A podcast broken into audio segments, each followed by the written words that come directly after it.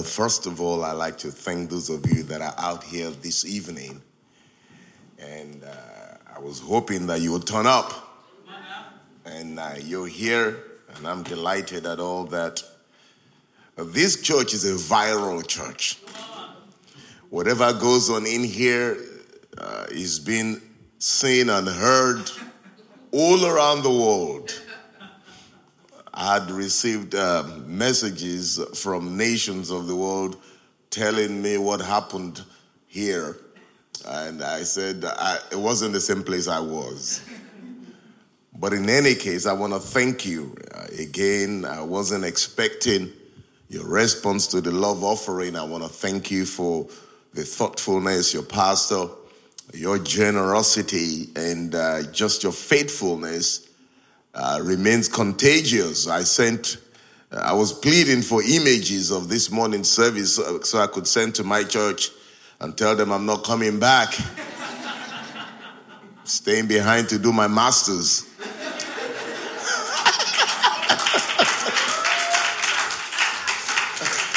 oh, God is a good God. Uh, they said they'll send an entourage to bundle me, put me in a crate, and bring me back home, dead or alive. But we're glad that we serve a living God. Genesis chapter 21. I'm just, I love evening service because we can be real. We can talk things the way they really are. You know, in the morning, you try and be very nice and very but in the evening, uh, we can, especially after today's game of Arsenal. I didn't say anything, I just said of Arsenal.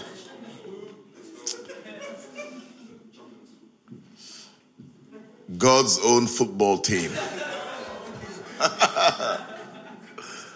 well, I'm thinking of painting my church in Arsenal colors, but we'll see. I want to share a story with you as I launch pad my message tonight. Two robbers broke into a house in the dark. And soon uh, they heard a voice from the pet parrot.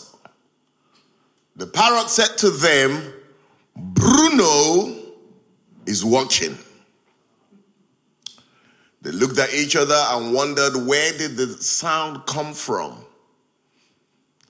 Then the bird said again, Bruno is watching.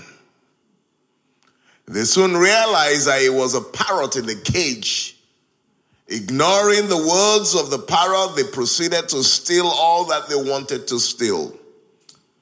But to do so successfully, they realized they had to turn on the lights. It was only when they turned on the lights that they noticed a ferocious, massive dog staring at them.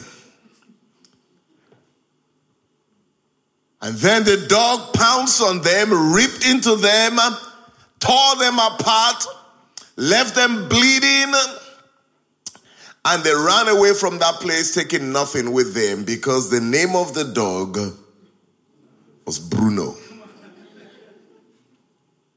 There are things that happen in the dark that we do not see.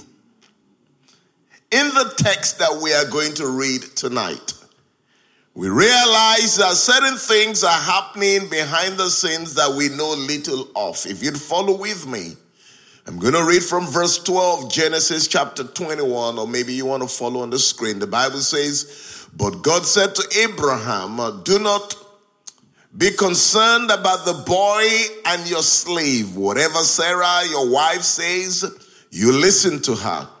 Because your offsprings will be traced through Isaac.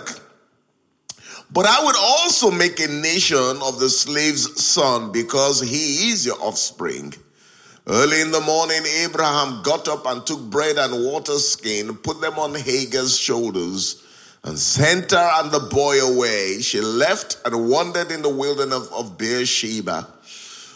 When the water in the skin was gone, she left the boy under one of the bushes. Then she went and sat down nearby, about a bow shot away.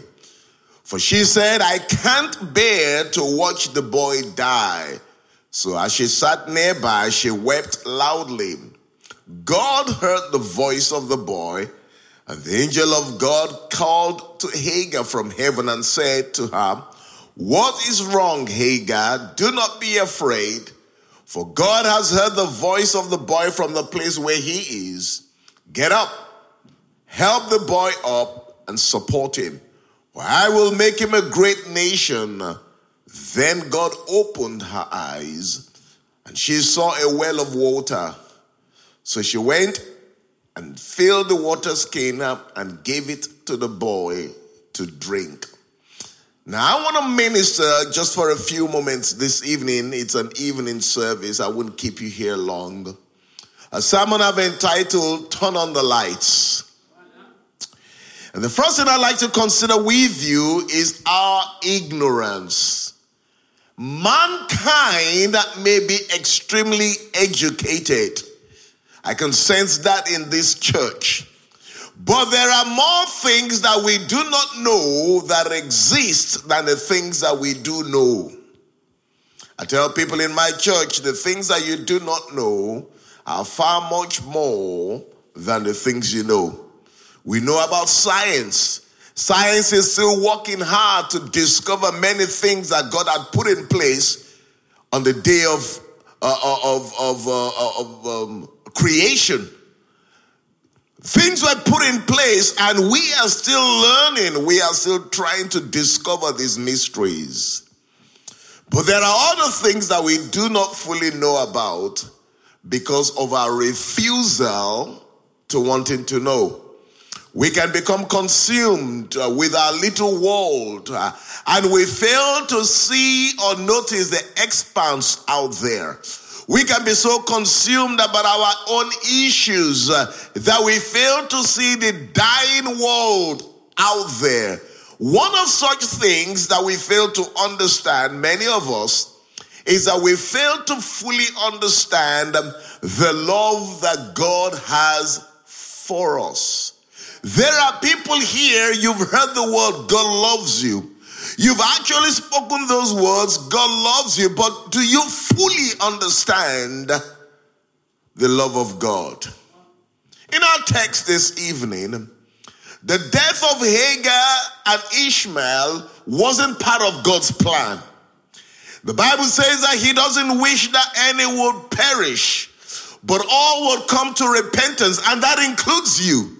So God wasn't putting uh, Abraham on the spot so that Hagar and Ishmael would have died. If you were God, you would have put Ishmael and Hagar to death because they interfered with God's plan.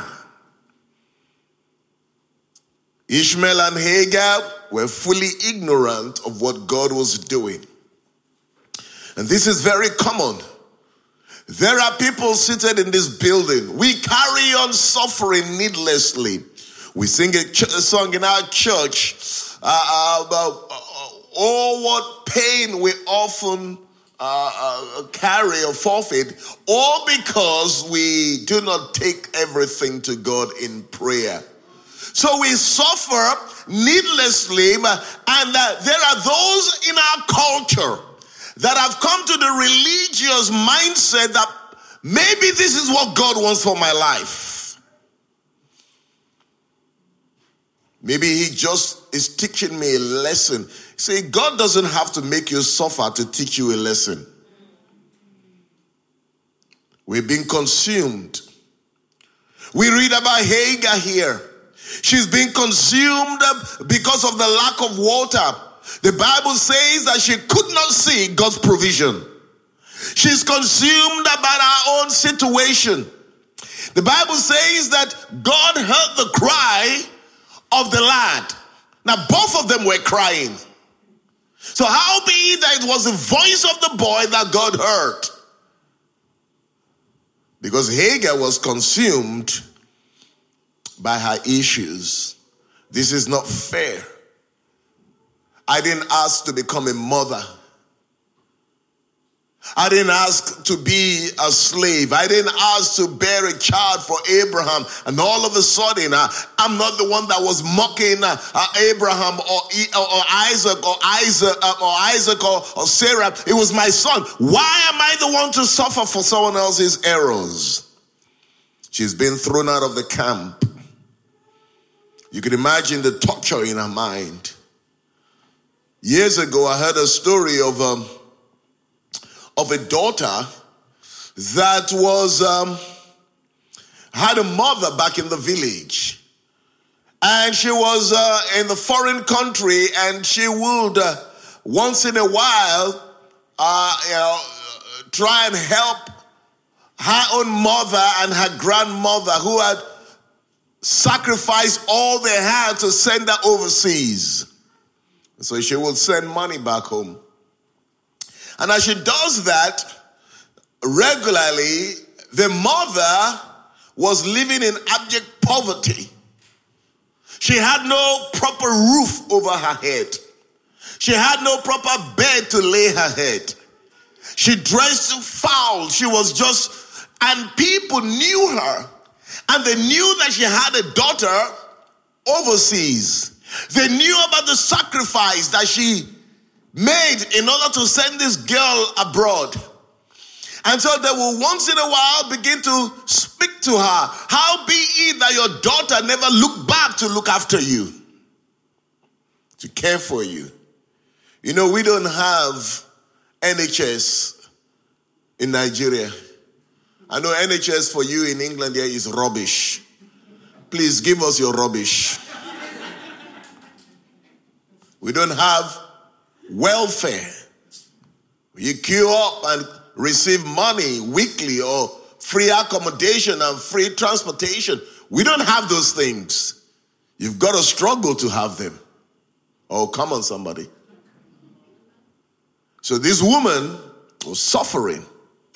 So one day her neighbor came and I said, and said to her, listen, a younger neighbor came, listen, we've got to talk to your daughter. What's happening to her? At least let us send something to you for your upkeep. The woman said, Don't mind that girl. Useless. She doesn't do anything but only send me photograph of her boyfriend. Photograph of her boyfriend. The same photo all the time. So the woman got curious and said, Hey, let me even see what her boyfriend looks like. So the woman said, All the photos are under my mattress. Go and look at it. So the woman goes to the under the mattress and gathers what was meant to be photographed, and there were hundred dollar bills. Lots of it.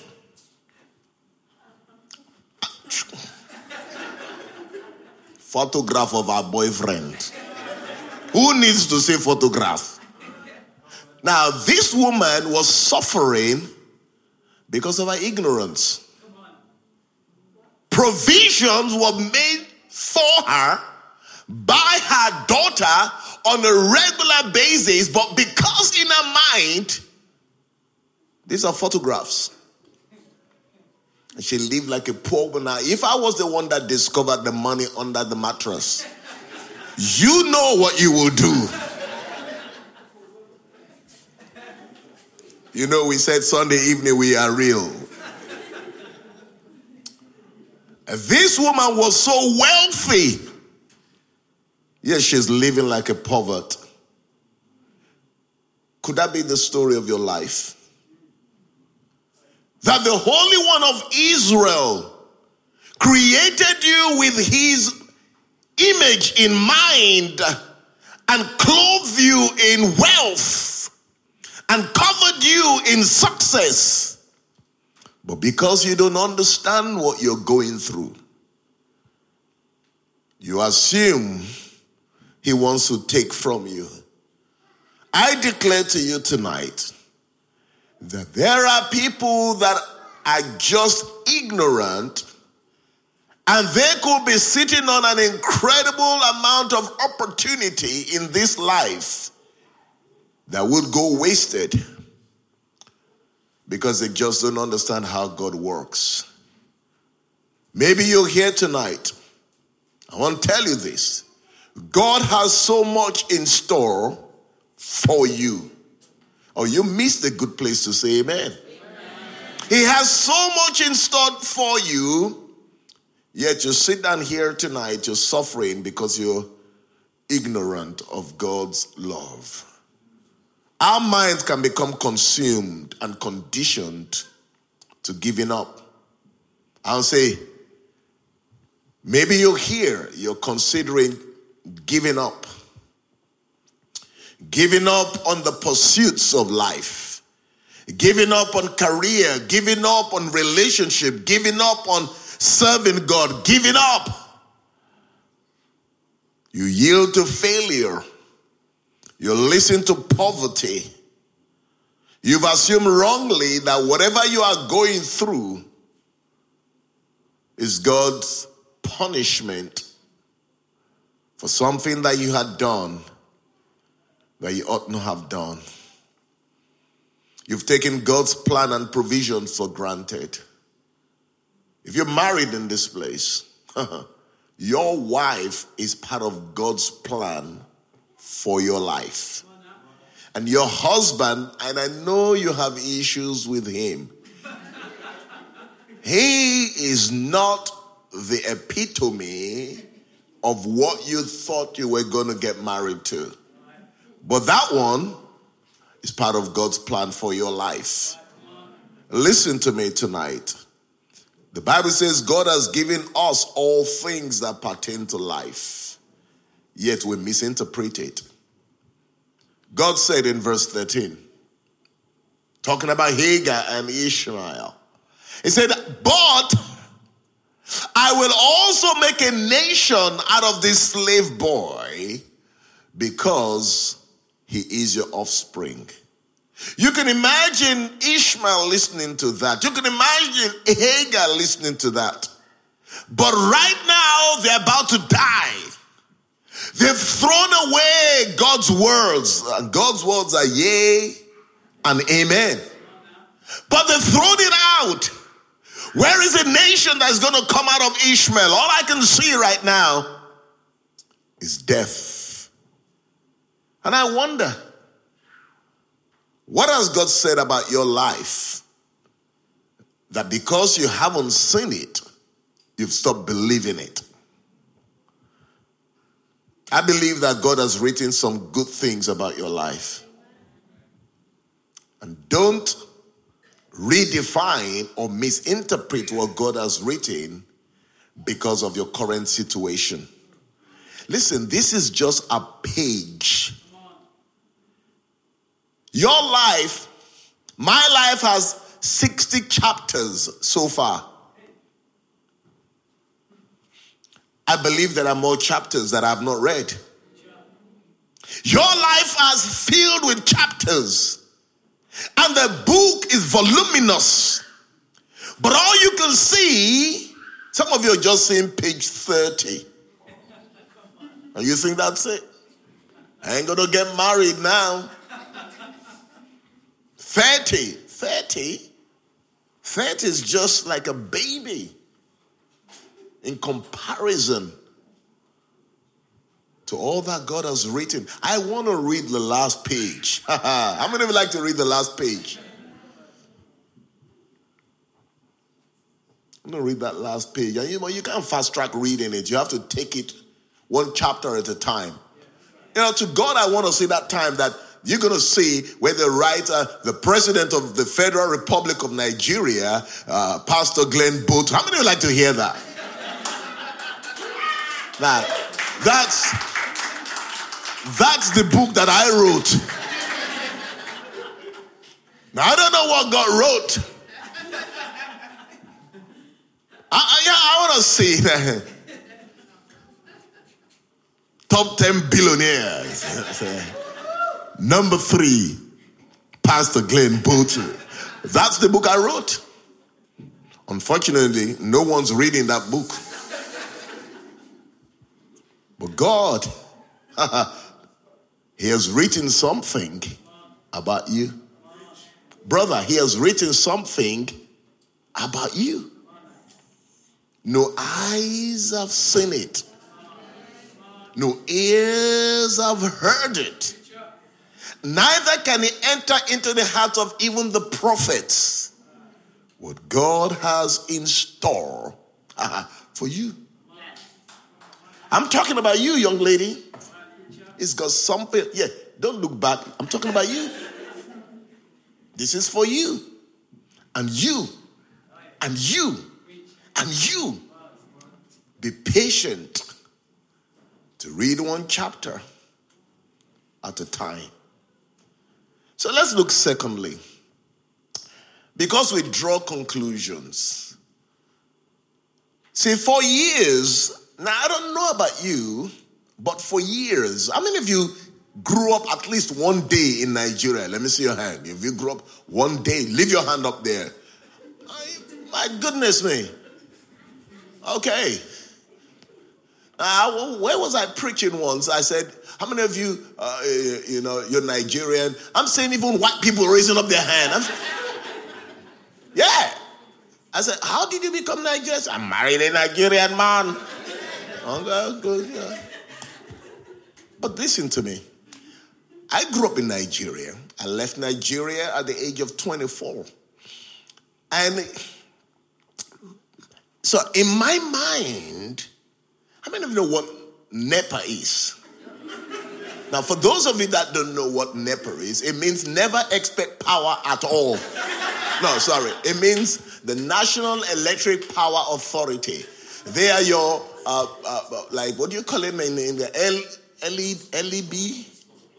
What do you call your power suppliers here in, in Hull, in the Midlands? Or the, you know, you know the one. The ones that bill you crazy bills, you know what I'm saying? Anytime you turn on the light, they charge you for it. Now, so we have them in Nigeria. And these, and Nigeria is a wonderful, beautiful place, very tropical.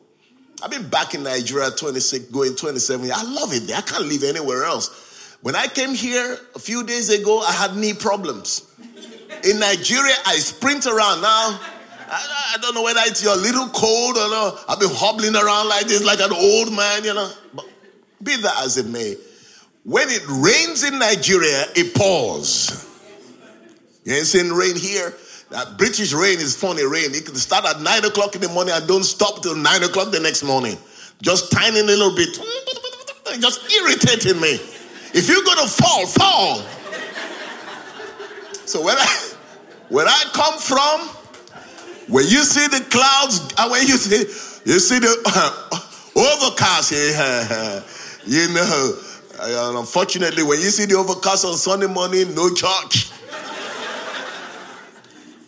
so when you see that, there's some joy that come upon you. You say the fresh breeze, you know what I'm saying? The, the green grass. Uh, you're just happy.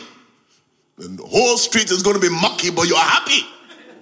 And so I've conditioned myself. So when I went back to Nigeria, I conditioned my mind that whenever it rains and the wind blows, this organization called NEPA must switch off the power grid. So as soon as the wind blows and the uh, and the um, uh, and, and the rain start falling, I don't know why. I still don't understand why I thought water generates electricity, but to them they switch it off. So the first time, you know, my kid was six months old. When we went to Nigeria, she's 26 plus now. And so when we went, so when they switch off the light, ha! After about three weeks, one month, I got used to it. So when they switch, mm-hmm. then my parents' house, when we first went, you know, we'll crank the generator, the light would come on. And so, but listen to me. Now, years go by, these had conditioned, listen, problems can condition your mind. It had conditioned my mind that as soon as the wind blows and the rain starts, NEPA, that's their name, they must strike. There would be no light. So, this particular day, the wind was blowing early in the morning, no morning prayer that day, you know. Wind was blowing, and about six o'clock, the rain, torrential, just, I mean, the roof, everything was. So I decided to go and pray downstairs. Can't go out. Went downstairs and sat down on the corner of my lounge and started praying. Yes. And then they took the power. I'm sorry, I know there was it was dark. So I'm just oh, saying, I'm just praying. And so I must have prayed for about 20 minutes. And I thought, nah, the heat is too much. Either open the doors, a fresh breeze would come in, or go outside and go turn on the generator. So I decided I was going to go outside and turn on the generator so I could turn on the air conditioners and everything. So I went up to the generator, which is a fair distance from my house, from the house. So I went in in the rain. I've got an umbrella there. It's blowing. I'm pulling it, and so we go. I go. I go out there. All this while, my wife is just enjoying the good morning sleep. In the rain, I crank the generator, and just as I'm about to change over from the electricity to the generator I just looked at the guardhouse and I saw the lights on.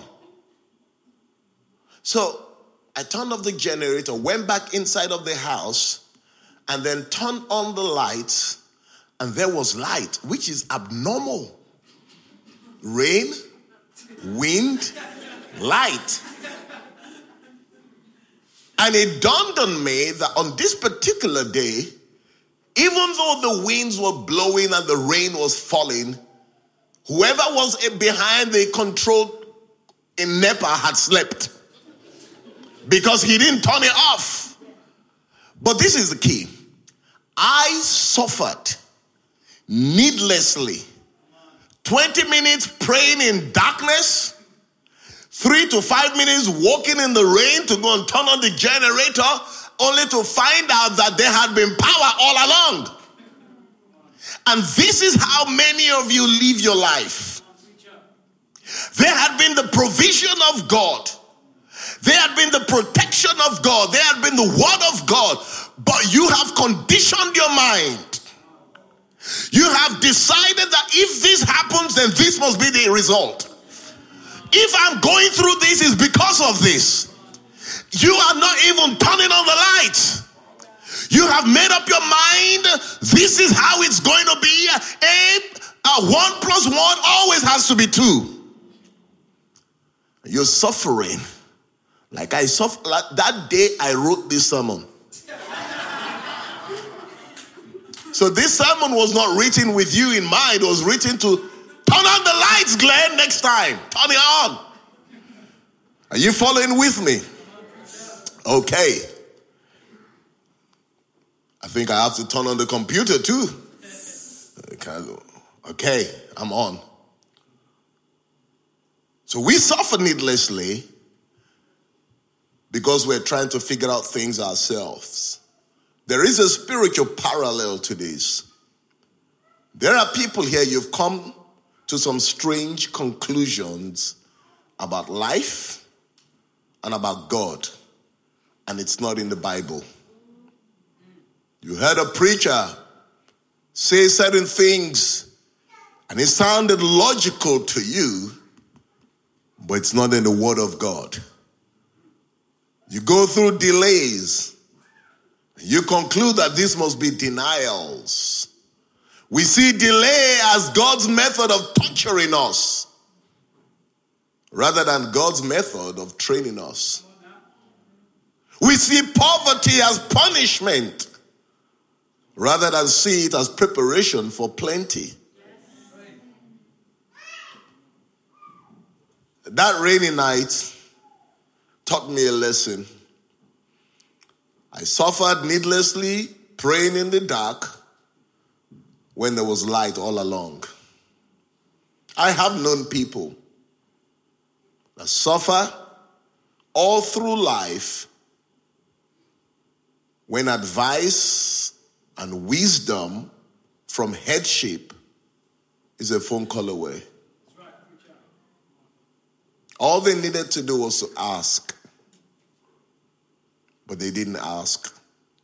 Hagar and her son will have died needlessly if God hadn't stepped in to open their eyes. I thank God that He can still open our eyes. I thank God that He can still hear our cry.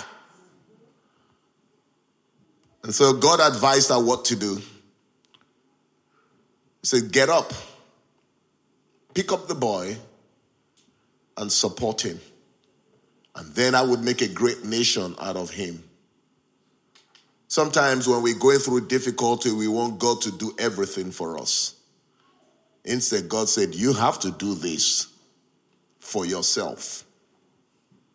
For 38 years, the man by the pool of Bethesda had conditioned his mind with a superstition that unless the angel of the Lord comes in here once a year, I don't want to serve a God that does a miracle once a year.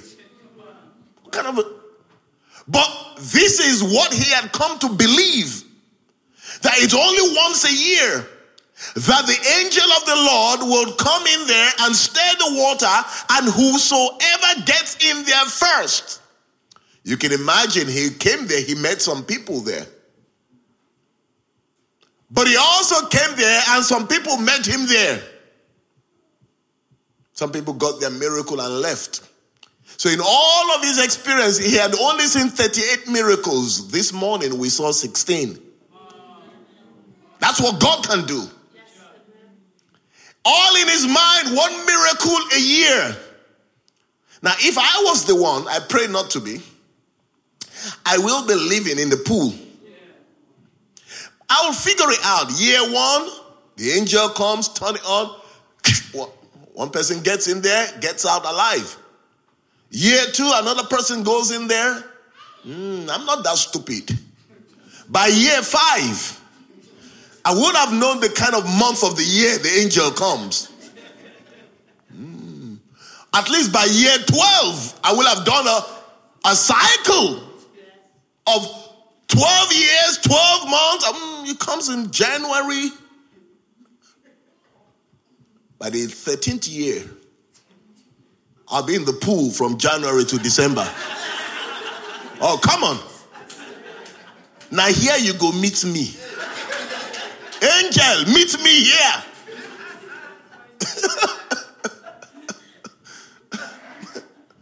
but no, when your mind is conditioned, you believe a lie. And so when the Creator came to him, as though Jesus did not know what the problem is, he knows your problem. He says, Hey, what would you want me to do? Well, uh, listen, I have no one to help me. Stop expecting people to help you. My help comes from above, comes from Christ. You want the government that can't help itself to help you? You want the you want your parents that are tired, you're not the only child, and even if you're the only child, it's time that you help them. Help me. You want the church to help you. Thank God the church will do that, but the church is not your source. And so, Jesus said to him, You got a part to play. And it's a very simple part, but you are so ignorant of it because of the condition of your mind. Now, pick up your bed and walk. You can imagine, yeah, right, it doesn't work that way. I gotta be in the pool. Miracle is in the pool. Jesus said, pick up your bed and what are you gonna just, oh yeah. I don't want to be sound. I don't want to sound like a rebel. I'm just gonna pick up my bed. I know I can't walk. Well, then just pick it up and boom, boom, the legs came out. I started walking. Did he need an angel? Did he need the pool? He needed to do something by himself so that he could get something for himself. Is that talking to you?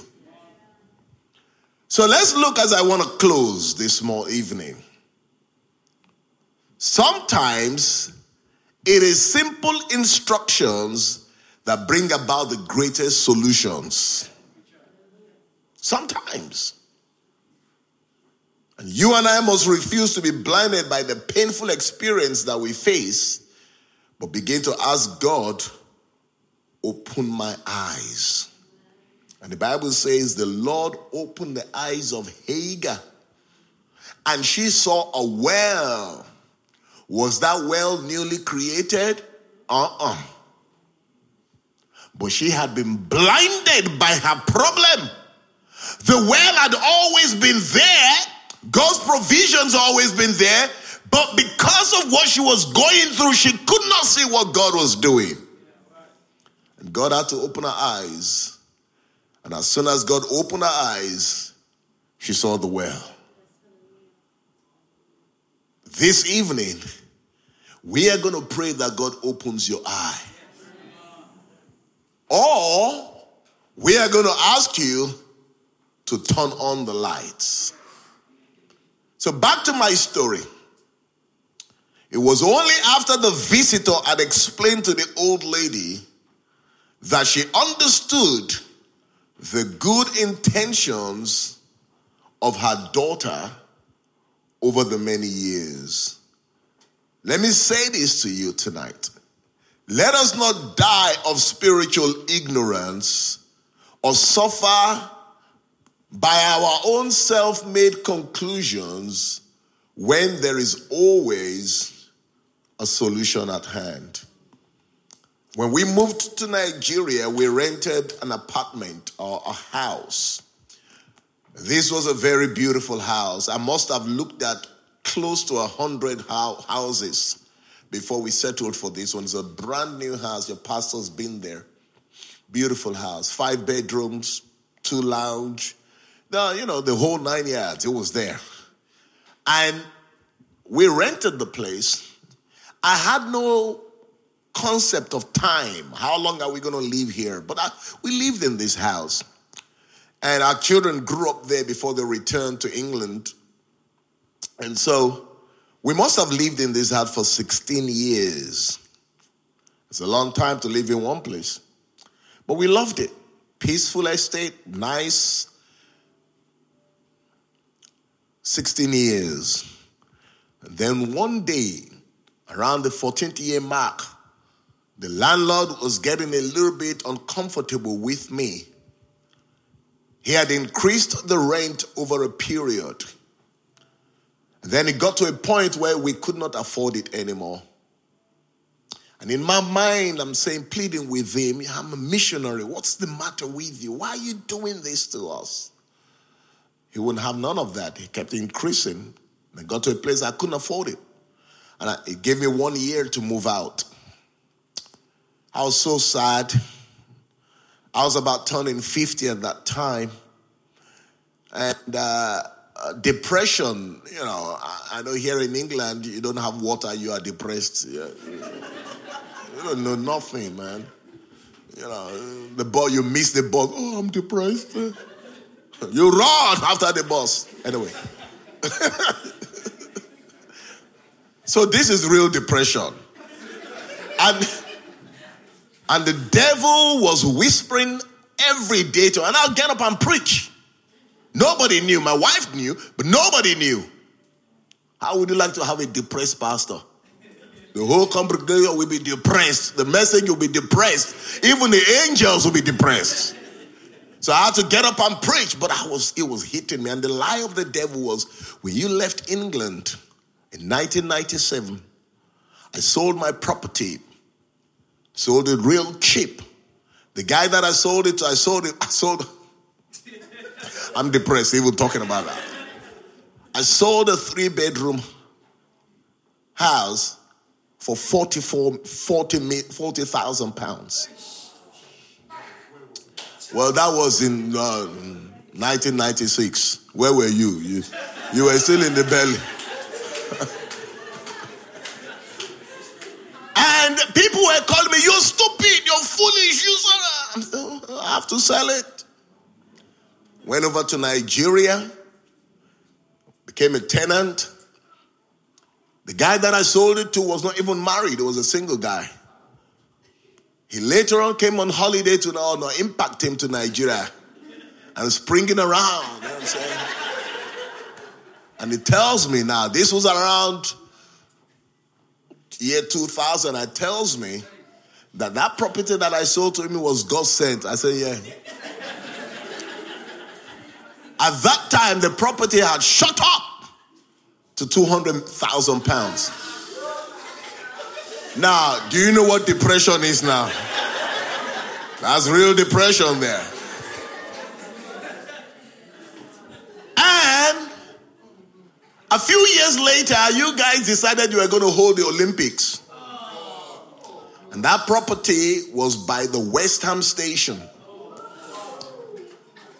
40,000. It became 380,000. Now, you know what depression is now? I'm in Nigeria.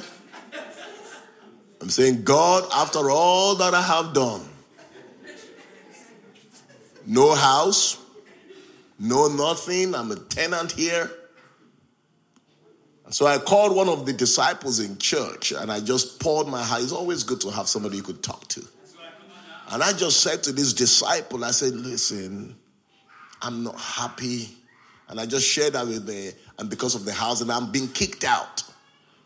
And he said to me, Pastor, the day that God will surprise you is coming. I'm saying, yeah, right. It's easy for you to say, you have three houses, I have nothing. Uh, he said, don't worry, my God will do it. I'm saying, I'm asking in my mind, is he going to do it through you? Are you going to give me one? Just give me one of your houses.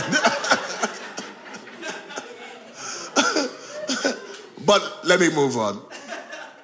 And he said those words, and I'm his pastor, so I have to put on myself, I put on my pastor look. Yeah, I believe God. I believe God. I didn't believe nothing. 380,000 in England, homeless in Nigeria. God. So I started looking at all these housing magazines just to either depress myself the more or try and get out of depression. So I'm flipping over and I saw this advertisement of a property in a nice area. And uh, you know, you look at the property and just you read about it, you just say, "Yeah, let me just drive there and feed my eyes." I had no money.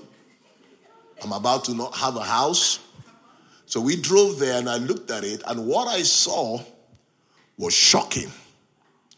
It was a dilapidated bungalow. Even rats would not live there.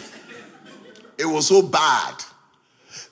It was on a massive plot of land. There was a the owners have abandoned it. Uh, it was just there, and the money was good, but I didn't even have the money. So, and I started praying, God. You said whoever left father and mother for the sake of your gospel will have now and in eternity. I don't have anything now. And as I looked at it, I drove away. A couple of days or maybe a week later, I got a phone call from an agent. I started telling people to look for properties that I could rent. And so they called me up. They said, Hey, there's a property in this estate for sale. And I said, Take me there. And it was exactly the same property I had looked at. And as I saw it, I saw something different. I saw the potential of that property. I saw what it could become in God's hands. Now, fast track all the modalities that took place. We bought the property. I called up my pastor, Pastor Brown. He's flying in. Uh, with about at that time, we're going to do a, a, a renewal of vows after 22 years. And so we come, he's flying in. He was going to come in on a Friday, Saturday, Sunday, fly out on Sunday after the ceremony. And he says, Glen, I want to see the house that you bought. We drove him there. It was raining. We drove him there. He wouldn't even get down from the car. He looked at the property and said, Is this what you bought? He said, Yeah, Pastor man, this is what we can have. He said, Huh? Okay. Being gracious, he just drove away. And we started working on that property. One year later, he comes in to do our conference. From the airport, I want to see what you've done. I took him there and he said, Wow. wow, I could never have conceived this in my mind, what this place could become. Now, this place is a nice place. Beautiful. How many of you have seen the place? Only Brenda. Nice. He compensated us. The value, I don't know how you, you could put it into context. If we bought the place for 40 million, it's worth over 180 million now in just 10 years. It's nice. I'm not depressed again.